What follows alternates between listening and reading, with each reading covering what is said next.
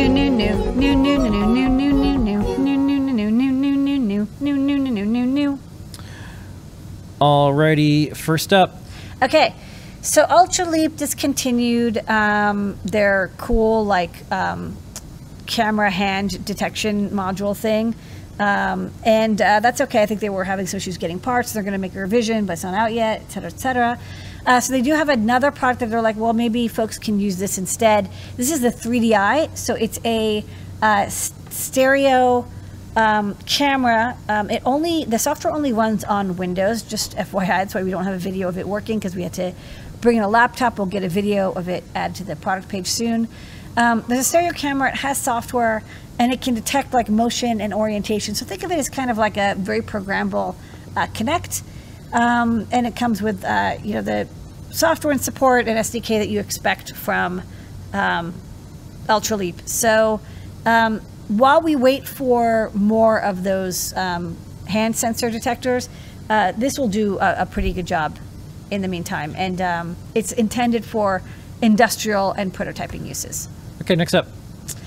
Next up, this is an update. It's a STEMMA QTification of our popular DRV 2605L. Um, this is a really great uh, video that Photo got because it shows, it's actually going through all of, there's like pre-programmed 250 plus ish, um, you know, click and tap and buzz and strong buzz and medium buzz, little pre-programmed um, designs for vibration motors. It also works with ERMs, although I don't own any.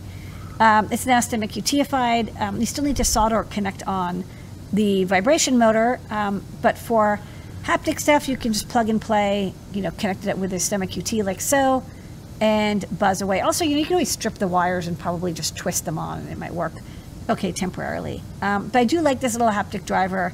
Uh, it's inexpensive, and you know, if you want to drive these little vibration motors, you don't necessarily want to get like a full H bridge going and like program in all the different ticks and styles and shapes. It does a very good job of making a, a haptic interface. Everybody wants to make that project where you make a belt and it buzzes uh, based on what direction you're going. Now you can just plug and play all of them together. Yes. Okay, next up, we got an assortment. This assortment. So I actually got this for me, and then I was like, you know what? Other people probably want this too. So this is a collection of like 25 different buttons, and you get 10 pieces of each. So I think that's just enough that you can like make trouble. Button and it's a mix of different sizes, different stems. They're all kind of like standard buttons. Um, so you will be able to get more of these. I'll, I'll try to find the matching uh, DigiKey link. Yeah, I'm getting in there. Hold on, hold on. Um, so, for example, uh, here is a sort of standard through hole uh, 12 millimeter by 12 millimeter tactile switch. So this is your standard uh, flat top. Um, but then also we have the SMT version. So same thing, but surface mount. So there's a mix of surface mount and through hole. Um, maybe you're like, well, I like that 12 millimeter button, but I really want a tall stem. This one has like a five millimeter stem, something like that, maybe six. Sorry, 10 millimeter stem.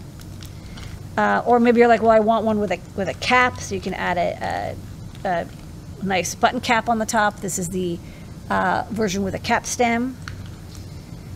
There is a bunch of the, you know, six by six millimeter tactile switches. So this is your standard six by six by five.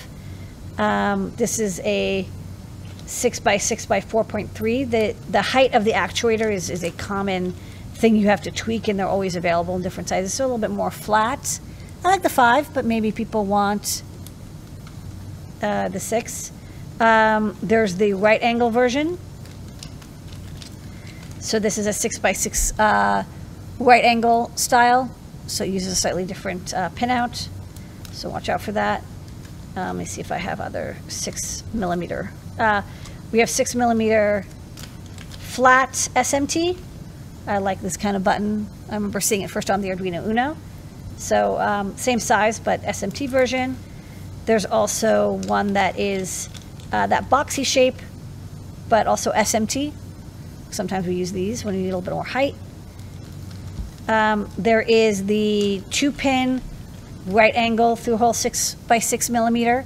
So it's kind of like, I've actually never used these. Uh, it's a little funky because it's right angle but doesn't have that uh, extra set of two pins for mechanical strength. So it's just a two pin but flat. This still may be useful. Um, let's see, we've got another one. This is, oh, this is a four, 4.5. So these are cute. Sometimes you see these and they're like, oh my God, it's a six by six millimeter tactile switch, but it's tiny. It's a small version. So um, it's so cute. 4.5 by 4.5. Oh, here's a, uh, a two pin, six by six. Again, a little bit weird. You don't see these very often, but um, very breadboard friendly. You don't have to wonder which pins are connected to inside together. These are very easy to understand. Um, so these are good for repairs as well as, of course, designing new products. And then there's like a bunch of other small switches. These are maybe less common. Uh, right angle 4.5 by 4.5. Um, you know, these are pretty common. We've seen three three millimeter by six millimeter SMT. Um, right angle, we use this this style a lot in our right angle designs. SMT right angle, three by six. So it has little uh, holes in the bottom you have to punch in to give it mechanical strength. There's the right angle, three by six with a lot of mechanical support on the back. There is the tinier three by six, the slimmer style. These are very, very cute and fashionable. The taller three by six. I know there's so many buttons, huh? So this is a taller style. I think we use this style on our, our Pi TFT. Uh, and then a bunch of small flat. Uh, oh wait, there's one more. Three by six. This is a Oh, it's a, it's a smaller actuator, so it's only the 4.3 height, not full 5. And a lot of tiny little tactile switches, right angle, um, flat tactiles, like we use these on the QT Py. Um, these have a like slightly bigger actuator, that's kind of nice. These are ultra flats. These are like sometimes called dome switches. Um, this is, you know, I don't know what this one is called, but I see, you know, SparkFun really likes using these little metal buttons with the gold uh, plate. They're four by four millimeters. Um, here's this ultra small flat one as well. So you get all those 25 different buttons, 10 of each. Uh, great for prototyping, repair, or if you're like, how big is a button that's 12 by 12 millimeters? Well, now you know. All right, let's keep going. Okay, next up, my goodness, is this motorized pot. Um, I've always loved motorized pots. You see them on fancy AV equipment. You know, it, you can load a setting, and all the potentiometers will slide into the location um, that you had. It's pretty much. The, it's pretty much the, the the coolest thing, and maybe the reason why many people go into Yeah. music music production. They're just like, It is. It's like if you have music, if you're a music producer, you're like, should I uh, go to the overhead now? Yeah, it's go to the overhead because I, I really have to sh- show off. So I have Whoa, this. whoa. Hold on. I know it's excited. Um, okay. It it always has like um, a different feeling to it than other things that move. It's like it's alive. It's definitely alive. So this demo is I've just got my feather and motor wing. So this is a five volt to ten volt motor. Um, you do need an H bridge to control it because going left and right basically is inverting the um, polarity of the motor connect. So you need a full H bridge, um, but we have many in the store. Um, when you can, you know, you can make a move to left and to the right, and then when you don't have a voltage, you can move it wherever you want. And then you would read the potentiometer signal off the bottom here, and it would tell you where you are. So, Ah. so here's how it works. Like, let's say you're like, oh, I want it to be in the middle, which this isn't going to do because I have this pre-programmed. Um, you would set it to the middle, and then you would tell your microcontroller or microcomputer, hey, read this resistance. It reads the analog voltage, and then it would, if you want to recreate that, it would move the um, motor left or right until the reading matched up and it would stop. And then you would release it so that you could of course tweak it after it's been set. So the motor and the potentiometer are separate it's not smart. It's not like you tell it there's no way to tell it like oh if i give you half the voltage it'll go to the middle. The the motor either is on or off pulls it all the way to the left all the way to the right. That's all it knows. Um, the positioning control has to be done separately. And then this is the uh, slider. Note it's metal. There is one pad here. I don't know which one exactly, but it's in the data sheet uh, that's mechanically or electrically connected. You can use it as a capacitive touch detector so you would know if somebody is touching it so you can release the motor. This has everything.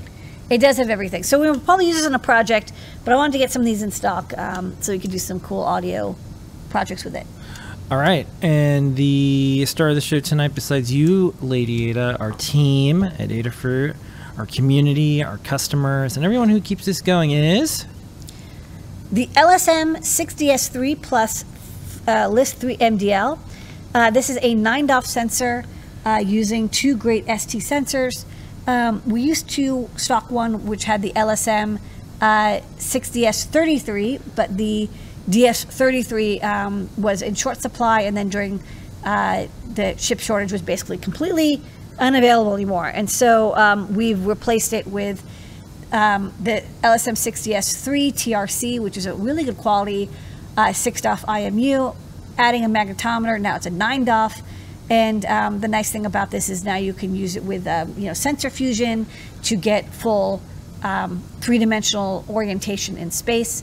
Um, and so we'll we'll update our guide, of course, to show you how to do that. But um, you know, this is a very affordable, easy to use, um, and well supported IMU. Uh, ST has libraries for it. of course, we have Arduino support, CircuitPython, and Python support as well. It's also got some funky, uh, you know, we, we mentioned this when we sold just the individual um, 6DOF IMU. There is um, a built-in step counter, pedometer, and um, lots of interrupts on motion. Um, there's also like FIFOs and stuff. Our library doesn't support the FIFOs, but if you are willing to use the ST library, um, the sensors themselves are actually quite powerful. And then, you know, if you need um, higher quality gyro, you can always upgrade to the LSM 6 DSO or the um, LS, sorry, ISM 330. So I thought I would just show on the overhead. We have a quick little demo just showing off, uh, oops, not nearly as big as the accelerometer. So let's zoom in. Uh, so this has got accelerometer and gyroscope, and so you can see the accelerometer measures about 9.8 meters per second you know, depending on which the orientation is. And then the gyroscope, the gyroscope, when I twist it, it goes a little nutty. It's like, wow, you're moving many degrees per second. And then at the bottom, the magnetometer um, is measuring where we are in relation to north. So you can use that as a compass. But altogether, you can fuse the data uh, to